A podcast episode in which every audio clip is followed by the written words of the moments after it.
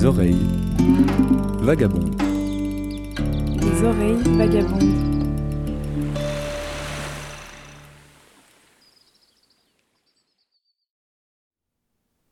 Après 6 jours de plus en mer, cap au sud, depuis les Canaries, nous voici à 16 degrés de latitude, au large des côtes sénégalaises, dans l'archipel du Cap Vert. Il est 14 heures. Sur la Plaça Estrela de Mindelo se tient un grand marché à ciel ouvert, où l'on peut acheter toutes sortes de vêtements, appareils électroniques, ustensiles en plastique et souvenirs pour la plupart importés d'Afrique. Il pleut quelques gouttes. Au centre de la place, abrités sous de vieux parasols troués, nous sommes accoudés à un bar tenu par un charmant couple de Capverdiens.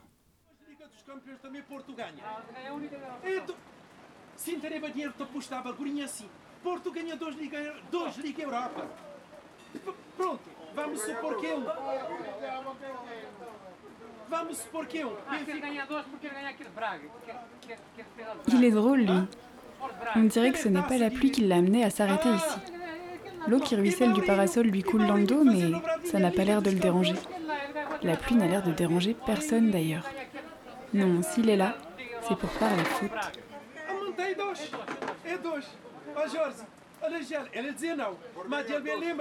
Ô toi, ton équipe a perdu. Et aux yeux rieurs que me lancent le tenancier et sa femme, ils ont l'habitude de te voir déconcerté de la sorte.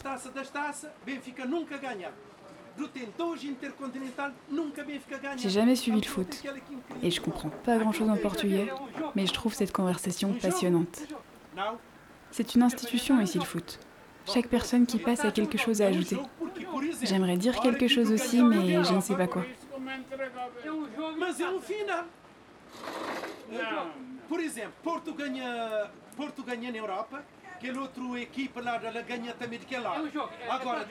On reconnaît ici l'ambiance et la culture latino.